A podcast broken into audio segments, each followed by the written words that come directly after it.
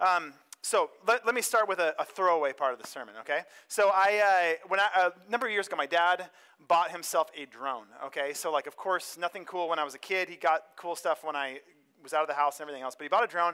My dad's cheap, so it wasn't a very good one. And he's of the generation that didn't grow up with like video game controllers in their hands. So he's a little like clumsy with it. And so he's showing us at Thanksgiving with my brothers-in-law and, and everyone um, how, do you, how, he, how cool his drone is. And he flies it up, up, up, and into a 100-foot tall oak tree over the house, okay? So his new drone is just sitting there. And so we're going to get this thing down. So we start with baseballs, okay? And you're trying to throw a baseball to get the thing down. And of course, we'll catch it when it falls. It's not, you know. And, um, and so we couldn't get down with the baseball. Not like, obviously, I was hitting it every time. You have a good, a good uh, uh, aim for a pastor, obviously. Um, but the, there just wasn't the weight for it. So we moved on to footballs. And so we're throwing footballs up, trying to get this thing out of the tree. And, um, and again, just not happening. So we graduated then to the baseball bat, okay? And, uh, and so then we're throwing, like, just hucking the baseball bat up there, and eventually the baseball bat was indeed the thing that got the drone down, and it flew afterwards. It's amazing um, that that went.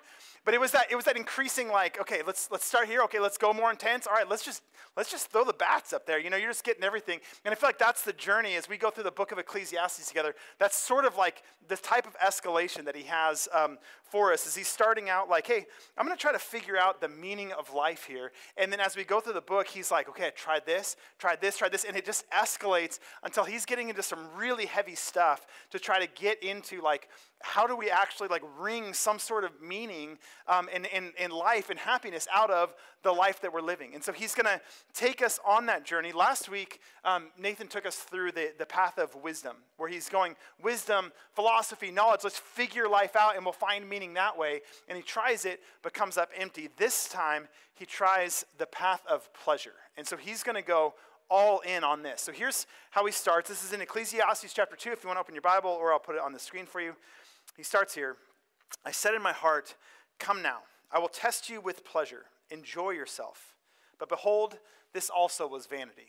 So I, I love the invitation, right? This is like the most inviting passage in the entire Bible, right? Like, come on, I'm going to test you with pleasure. Enjoy yourself. You're like, all right, I can get behind this. But then he gives us the conclusion, but it was vanity. And remember, the, the Hebrew word is havel. It means uh, like, it means uh, something that's fading, fleeting, um, something that's an enigma. It's like a mystery. It won't satisfy. You can't quite tease out the meaning. And so I'm going to try pleasure. And what he does is we're going to see is he's not dipping his toes into the pool of pleasure to see like maybe a little bit of enjoyment will get me through life. No, he he just cannonballs into this thing. And he's like, I'm going to try it all to an extent that no one has ever tried before, and I'm going to figure out how to get pleasure out of life okay? And remember when he does this he's he's looking uh, beneath the sun. So remember we, we started in chapter one he starts talking about how he's um, looking at life under the sun. So if the sun is up here and you're kind of shielding your eyes and you're looking around at what's happening he's sort of doing that seeing what's happening on this earth not taking god into consideration but just kind of how can i figure out things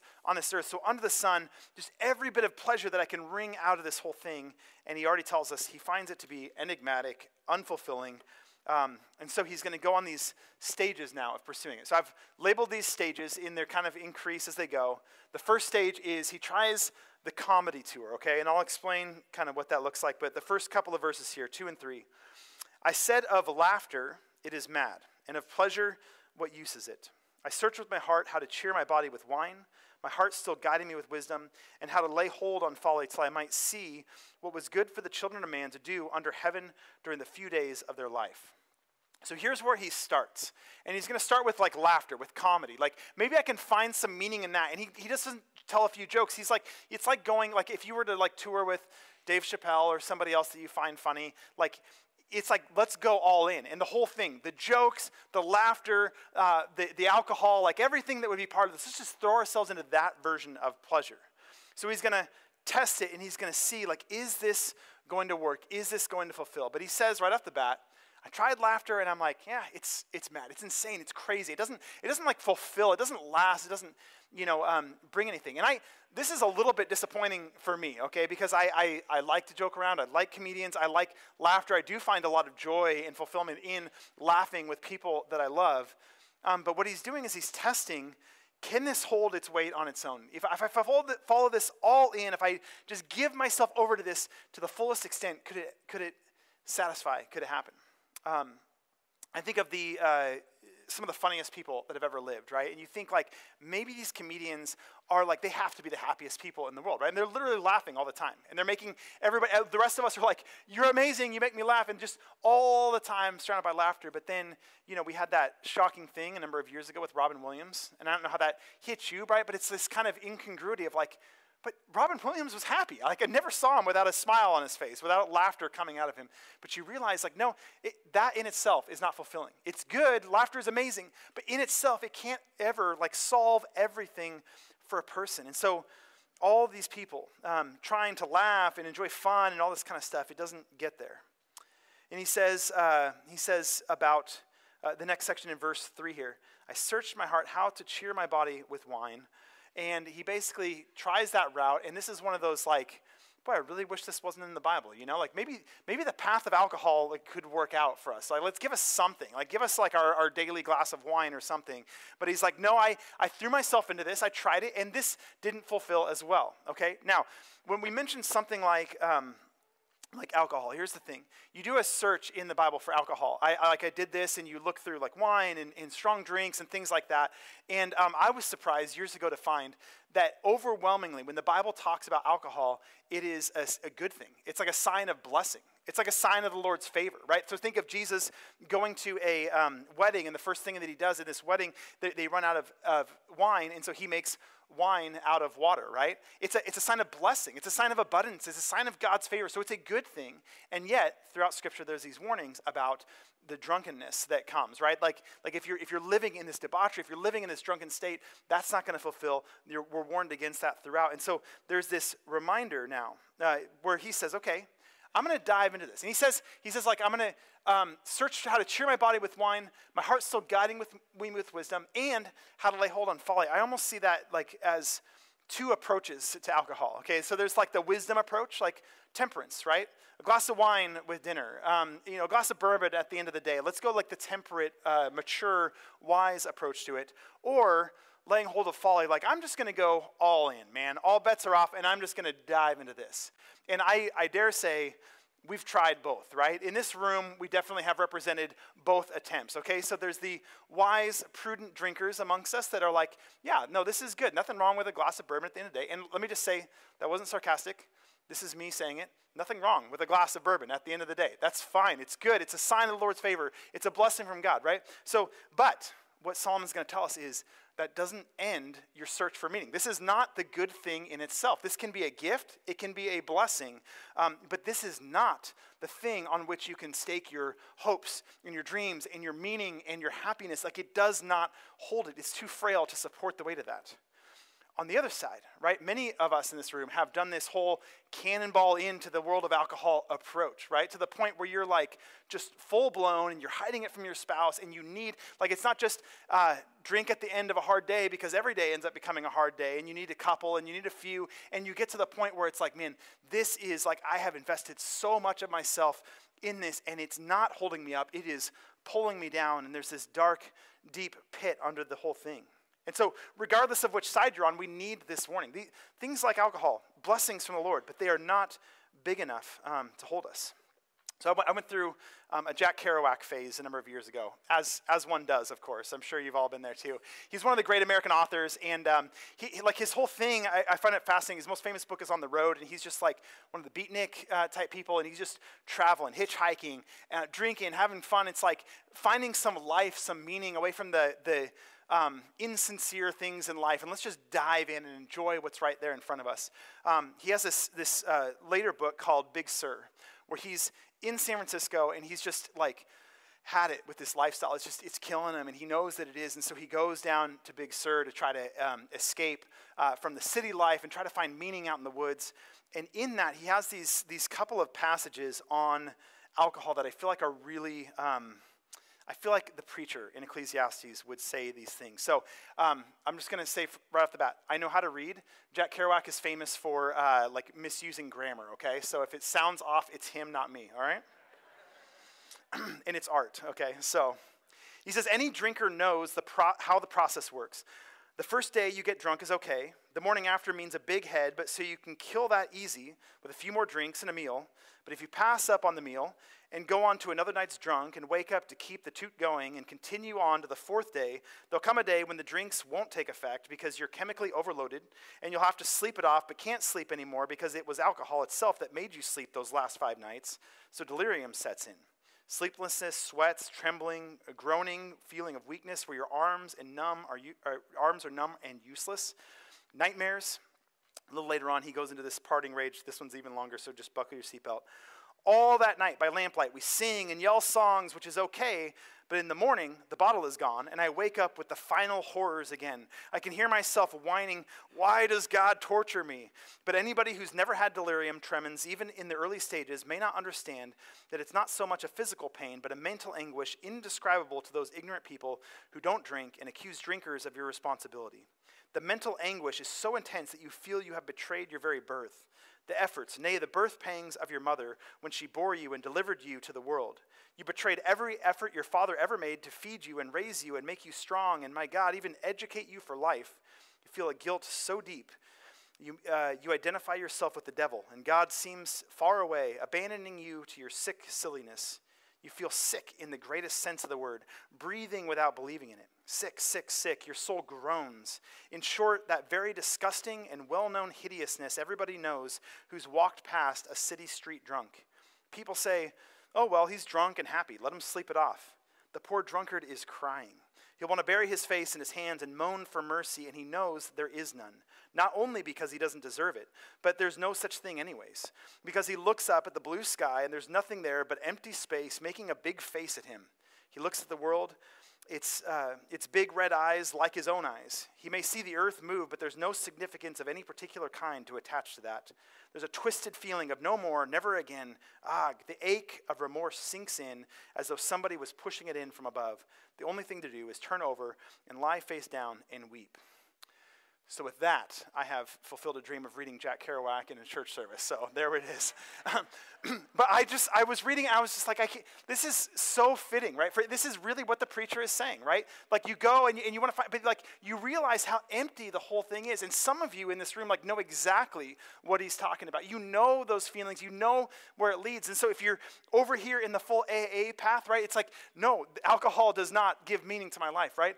But those of us that are kind of over here and we're like, yeah, this is, this is good, this is great, keep in mind, it is a blessing from the Lord, right? But it, it is not strong enough to hold our hopes and our dreams. It will not get us there. And so Solomon, the, the preacher, is just going through all of these things and he's just saying, look, none of it is ever going to hold up. None of it is ever going to last. None of it is ever going to give us the meaning that we need. Believe me, I've tried it and this is what I've found. He, he says, too, in, the, in that verse 4, like kind of towards the end of it there, he says, um, sorry, in verse 3, um, he, he also sought how to lay hold on folly. I see this as kind of the idea of folly. It's like not the wisdom approach, but kind of the, the nonconformist, right? Let me do what's unconventional. Let me do something different. And he, he's like, but no, it's still not satisfying. It's still not giving me what I want. And so here we come to the end of the little comedy tour. This is stage one. And he's tried laughing, he's tried drinking, he's tried the party scene. he's like, it's not giving me what I need. So he moves on. This one might sting a little bit more. He moves on to the better homes and gardens phase, okay? and so here he is in verse 4. Uh, I made great works. I built houses and planted vineyards for myself. I made myself gardens and parks and planted in them all kinds of fruit trees. I made myself pools from which to water the forest of growing trees. All right, so here is what he's trying the building project phase. So, how many hours of HGTV did you guys watch this week, right? And every station, every Netflix, all that is getting in on the whole thing. And it is like, I, I, remember the first time that I saw, like, there's a show about fixing up your home. I didn't own a home, I had no thought of that. And it was like, this is so stupid. And then you're like, five hours in, you're like, oh my gosh, why are there not more episodes of this? There's something about it that just like draws, it's like, oh my gosh, yes, fix up that house. Yeah, put shiplap over there. That's going to be amazing, right? We just get so excited and we dream about how like, what our space could be like, and you try to find meaning through all that. And here is uh, the preacher, and he's saying, like, yes, I have dived into all this. I built these houses, man. I, I, like built these gardens. I built these parks, even these like monumental big spaces. Like I just tried it all so that I could find meaning in the accomplishment and in the beautiful places to live. And at the end, I realized it's just like the wind flowing through. You can't hold on to it. It's just vanity, it's just enigma. It doesn't solve anything in life. I, I, think he would say you can be just as unhappy in a mansion as you could in a shack, right? It just leads you back to that same place. Um, Voltaire has this, uh, wrote this book during the Enlightenment called Candide, and, um, and in it, it's, it's this fictional thing, but the, the character Candide is like traveling through on this journey and he gets himself into this place where um, he finds El Dorado by accident, the like legendary city of gold. And so they go into El Dorado, and as they get there, they see the kids are like playing with like the dirt and the rocks on the ground. He's like, oh boy, like these poor kids don't have toys; they're just playing with the dirt. And he gets closer and looks, and what they're what the dirt is, the dirt is made out of gold nuggets um, and gemstones and diamonds and rubies and things like this. And so their kids are sitting here playing in the dirt, and it's gold and gems. And so Candide and his partner are like, oh my goodness. And so they go and they just start scooping it up, right? All the gold, all the gems, like they're just like, oh my goodness, we're going to bring this back. We're going to be crazy rich. And the inhabitants of El Dorado are looking at them like, what is wrong with these guys? What are they doing, like gathering up dirt and playing with it, right? And it's like so ridiculous. But I just imagine God looking down at all of us, right? And he sees us in our home improvement projects and he's like, boy, these guys are really freaking out over granite, you know? The stainless steel, like all the stuff. Like, why are they, like, why is this a status thing? Why are we accumulating? Why are we hoarding? Why are we trying to, like, impress each other or look better than somebody else by the way that we're accumulating these things that just belong in the dirt that God just made? And, and it's a good opportunity to kind of step back and say, okay, yes, man, a beautiful home is a, is a good thing, right? Living your life surrounded by beauty is a good thing. It unlocks something about who we are as humans, and it, it allows us to be hospitable and gracious and to flourish as human beings. But again, when you hold that thing up and you say, This good gift that the Lord has given, I'm going to try to make it the thing in my life, the thing that will hold the weight of my happiness, the preacher is saying, it's just going to collapse. It's just going to crumble. And, and I, we, have, we have a few new homeowners in the church, and I'm sorry to tell you this right now, but you're going to figure it out anyway, so you may as well know. There's a scholar, a scholar named um, A.J.C. Verheij that uh, says that uh, he sees comparisons between what Solomon says in these couple verses and Genesis 1 and 2, where the Garden of Eden is described. And his theory is uh, this preacher, Solomon, is, is trying to recreate the Garden of Eden with all the trees and all the good things and all the parks and all the rivers, like all this beautiful pools and things that were in the garden. Let's recreate that for ourselves. And the problem with that, of course, is man, wouldn't it be great to be back in the Garden of Eden and enjoying all the good things that God gave to them there? But what made Eden a paradise was not the fact that it was beautiful and had fruit trees and all these things. What made it a paradise is that they were in the presence of the Lord when they were there in the garden. They were there walking with the Lord. And so, if you do what Solomon's doing and you're, you're looking under the sun and you're not looking at anything above and you're just seeing it all, you're not going to find the Garden of Eden anywhere because what made Eden special was the presence of God in that place. And so, build, create, invest, like make as big and impressive of a thing as you can. And he's saying it's not going to last. The better homes and gardens approach um, does not work out. Now, on to stage three. And here's where he searches sex, money, slaving, and rock and roll. And I uh, put the cringy emoji by slaving because I do not recommend this approach, but it's in here. This is what he does. He's like, uh, he says it in verse, what is it? Uh, verse 7. I bought male and female slaves and had slaves who were born in my house. So cringe, not good. It wasn't race-based like modern slavery, but don't definitely don't get into trying to own people. Um, it's not good. And he's basically saying, I tried it and it didn't satisfy. Okay, good. We could have told you that, Solomon. then he said, then he gets into the other ones. Um, I think I made that weird, weirder than it needed to be.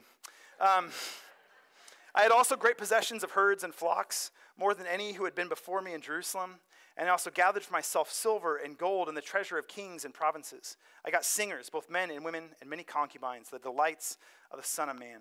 So here, here, I mean, he is just really like cannonballing. Like he's just going all in for this. So definitely try own people. Nope, that doesn't satisfy. Then he gets into um, this sort of excessive herds and treasures. So like um, he's got the um, the herds, the flocks. He's got the silver and gold, the treasures of kings, right? So he's just like, maybe if I accumulate enough stuff, have it all, maybe that is going to be the thing. Like, wealthy has got to be better than being poor. So maybe I'll find some happiness in getting rich. And of course, we know that doesn't satisfy. Um, consumerism is this massive thing, a massive way that we try to find meaning in life. Like, I'm going to go shopping, I'm going to go accumulate, I'm going to get more stuff. We're actually going to talk about that in a, in a future quest. This is a, the second quest, the, the, the path for wisdom that he takes. I think around the fourth quest, we're going to get into him trying to accumulate, so we'll talk about it there. But the point is, in the meantime, accumulating, it's not going to work. It doesn't give us happiness, it doesn't work out. Um, to quote the, the philosopher Biggie Smalls, more money, more problems. Okay, and so that's just how it works out. Is uh, I didn't I didn't put Biggie Smalls on my Ecclesiastes playlist, but he belongs there. I just I couldn't um, do it in good conscience. I can't play it in the worship center. You know what I'm saying? You get the Rolling Stones and Pink Floyd instead.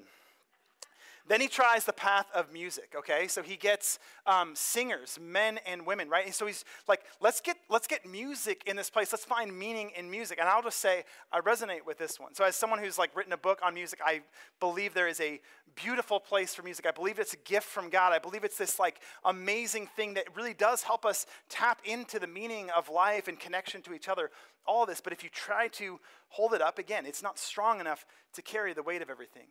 Uh, years, years ago, Laura and I went to a, uh, a Wilco concert down at the Hollywood Bowl. And Wilco is one of my favorite bands, and they have this line in a song um, that says, Music is my savior. Um, it's a beautiful song, it's a chill song, but as they're sitting there singing this um, in concert, music is my savior. The entire place, man, this whole massive like Hollywood Bowl just erupts in, in like cheers of like, yes, music is my savior. They all resonate with that line. But here is the preacher just saying, like, ah, yeah, music is good. I tried it, but it does not end the search for meaning and fulfillment in life. It still leaves us with this enigma of nothing works out the way that we want.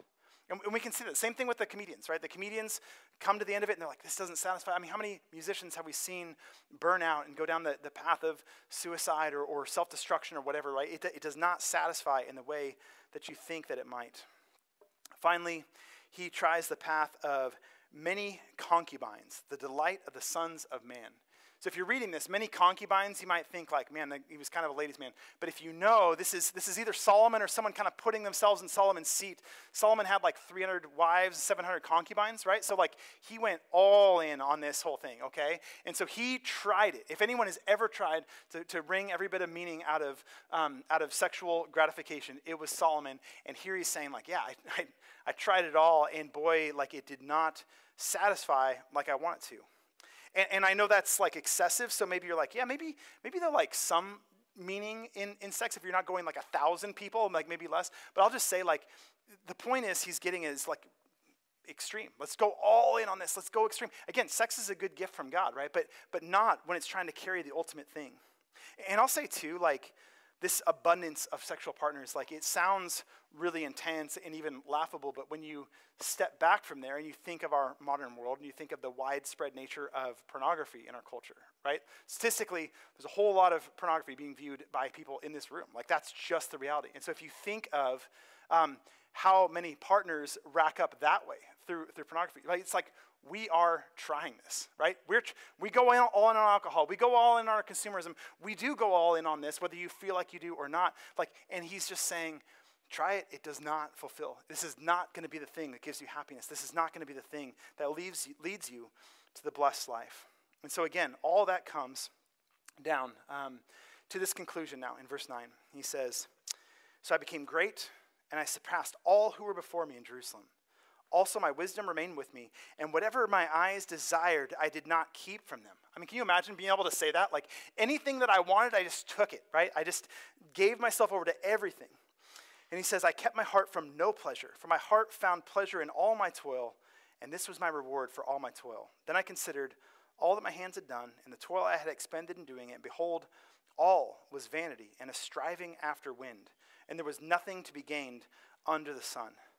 So after all of that, he's like, I just didn't hold back. He went full sin, right? But it didn't satisfy him. He was just all in on this thing. And he's like, it didn't, I looked at everything that I had expended. I looked at everything I had accomplished and everything my hands did in that pursuit of pleasure. Like none of it was satisfying. It was all vanity. It was all chevel. It was all um, an enigma and, and, meaningless ultimately and not satisfying. And he says it was, it was a striving after the wind. It was like trying to catch hold and grasp hold of the wind. You literally can't do it. You can try, but it does not matter. It does not help. It does not satisfy.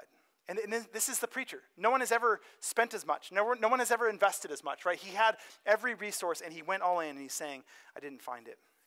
this week I, I um, came across a interview with Tom Brady in 2005. So the man had won, like amazingly, had won three Super Bowl rings, okay? And so he's on 60 Minutes, and like they're interviewing him after his third Super Bowl ring. Um, vict- Super Bowl victory. He's got his three rings, and, and they're saying like, "Hey, wait, which which uh, Super Bowl ring is your fav- favorite, Tom Brady?" And Tom Brady's like, "My next one is my favorite one," you know, and uh, which is cocky, but you know, he actually then backed it up a few more times after that. Um, he says, though, in this interview, he says, Why do I have three Super Bowl rings and still think there's something greater out there for me? Maybe a lot of people would say, Hey, man, this is what it is. I reached my goal, my dream. And he says, Me, I think, God, there's got to be more than this.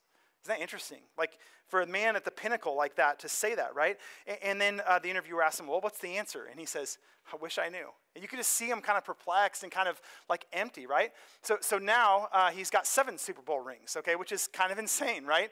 And, and probably like another seven or so to go, it seems like, maybe, I don't know. And, uh, but like, did one of those other four uh, satisfy him, or is he still in the same spot of like, I wish I knew? There's something more than just winning Super Bowl rings. It, it's these people that we look at that we feel like, man, if I could only live like they live, you know? If I could only live with the resources uh, of, a, of a NFL Super Bowl winning quarterback, like then I could find meaning in life. But here's Solomon at the peak of it all and just saying, like, no, you can't.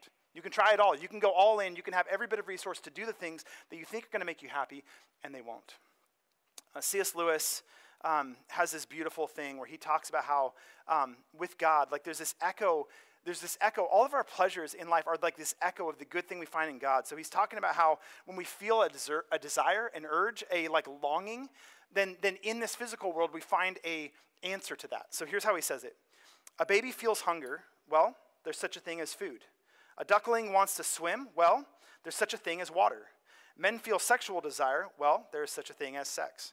If I find in myself a desire which no experience in this world can satisfy, the most probable explanation is that I was made for another world. If none of my earthly pleasures satisfy it, that does not prove that the universe is a fraud. Probably, earthly pleasures were never meant to satisfy it, but only to arouse it, to suggest the real thing. If that is so, I must take care, on the one hand, never to despise or be unthankful for these earthly blessings, and on the other, never to mistake them for something else, for, for the something else of which they are only a kind of copy or echo or mirage.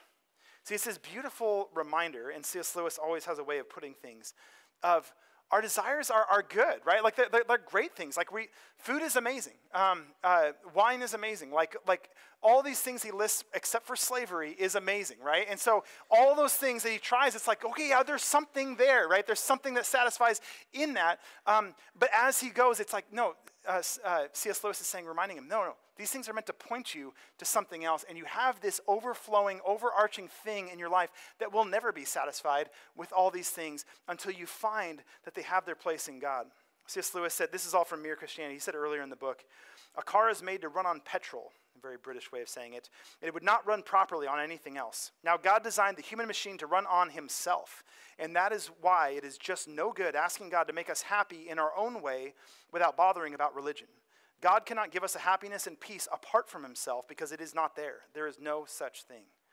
Man, such a good reminder. This is where satisfaction is found. And so the, the preacher is doing us this favor of taking these quests, of trying these things, of exploring and saying, maybe there's something in this. And he gets to the end and just reminds us, like, hey, it's not there. You can't find it there. And so rather than leaving you with Solomon's depressing conclusion in this section. He ends the book hopeful, but uh, it's going to be a little while until we finish the whole book. So I'm going to give you a glimpse now from Jesus. Jesus in John chapter 4 going to this woman at the well, and he asked her to draw water from the well, and. Um, and she's, you know, they get into this conversation. Jesus says to her, If you knew the gift of God and who it is that is saying to you, Give me a drink, you would have asked him, and he would have given you living water. The woman said to him, Sir, you have nothing to draw water, water with, and the well is deep. Where do you get that living water? Jesus said to her, Everyone who drinks of this water will be thirsty again.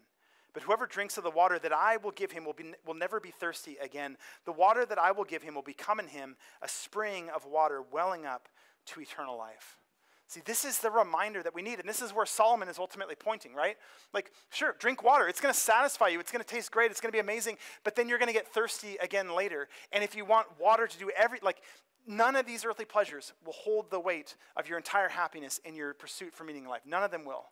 But what does? Jesus is saying, man, there is this living water that I give you. There's this life that only I have that I can offer to you. And if you get that, then it puts everything else into its place. You can enjoy alcohol and sex and uh, money and your home and all these kinds of things. You can enjoy all of them if they're in proper relation to God. It's a beautiful reminder and an invitation for us, man, to just step back into that mode and say, okay, that's right.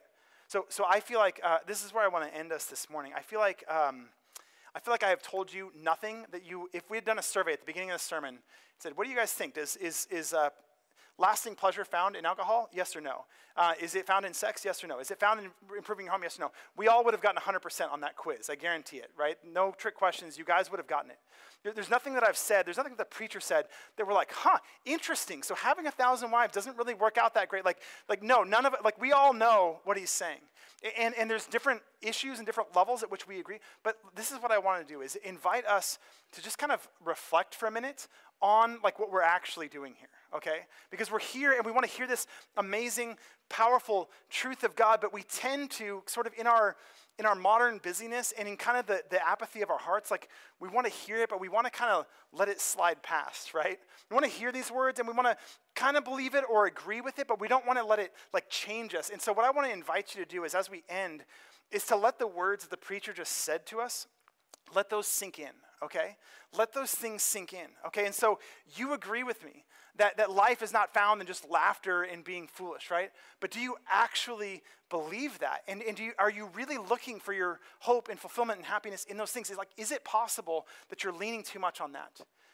Do you believe that like alcohol is not going to be the thing that gets you through life and makes you happy and lets you survive another day? Do you believe that? Or, or do you like let that sink in? Like, are you kind of trying that approach and you need, need that reminder of like, you know what? Yes, God's good gift, but it will never satisfy me and I need to make sure I put it in its proper perspective. Um, do you believe that sex and, and, and, all these things, right? Like it's a good gift, it's a gift of God, but especially when we go outside of God's design for it, especially when we're when we're engaged in pornography and like like could we, could we acknowledge the truth of what he's saying, but also let that sink down deeper into our hearts and say, okay, Lord, there's these things that I've been gripping onto that I need to loosen my grip. And I need to be okay saying, Lord, help me to loosen my grip. And of course, like we're gonna walk out of here. It might be five minutes or it might be five days, but we're gonna put our grip back on it again. But let's let this be a moment where we loosen our grip and say, Lord, I've been holding on to these things, and thank you for the reminder that it doesn't satisfy ultimately. Lord, would you help me to loosen my grip on these things? And so that's where I, I want to leave us. As we sing a couple more songs now, um, I want to leave with that invitation to loosen your grip. There's something on this list for everybody. So, what was it that is in here that Solomon mentions um, that you need to begin loosening your grip on? And as we sing, I'm going to ask you to sing prayerfully and sing re- re- um, reflectively. I want you to process before the Lord what those things is, and I'm going to invite you like into kind of a prayer space if you want. And so, if you want to like come up here and kneel, you can certainly do that. You can pray where you're at. Um, over on the side here in our prayer corner, I have a little table set up, and there's little note cards on it.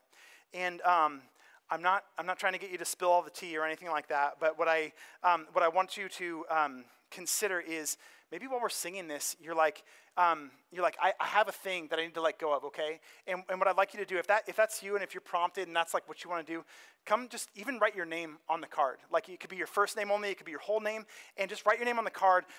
That will tell me there's something you're clinging onto too tightly that you're ready to let go of. And what I'm going to do is I'm going to pray with the elders and the pastoral staff this week um, for those of you that write your name on the card. If you want to just leave it at your name, that's great. If you want to like write down a thing on there or anything on the card, you can. There's a little basket in there to put it in. But I just encourage you two songs. So pray, reflect, worship. But if God's kind of prompting, prompting you, like, let go of that thing and take a little more intense step than just telling me, um, then just make your way around here, over to the corner. It's nice and dark and private over there. Um, write your name on the card, put it in there. Um, you will be prayed for this week. I promise you that. And then um, myself and a few of the elders and, and pastoral staff, we're going to be um, over on the side here. If you want someone to actually pray with you, um, you're welcome to come do that as well. but, but, anyways, this is about your time with the Lord and, and just loosening your grip on whatever that thing is. So let me pray for us as we get ready to do all that. Lord, thank you for these reminders. Lord, these reminders that are so old, and I, it's crazy, Lord, that this is thousands of years old, and yet it still is so relatable. It still speaks exactly to where I am and where so many of us are.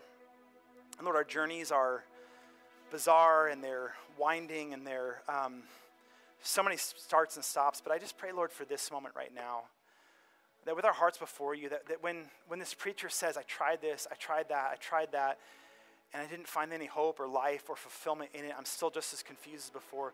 Lord, would we believe what he says to us?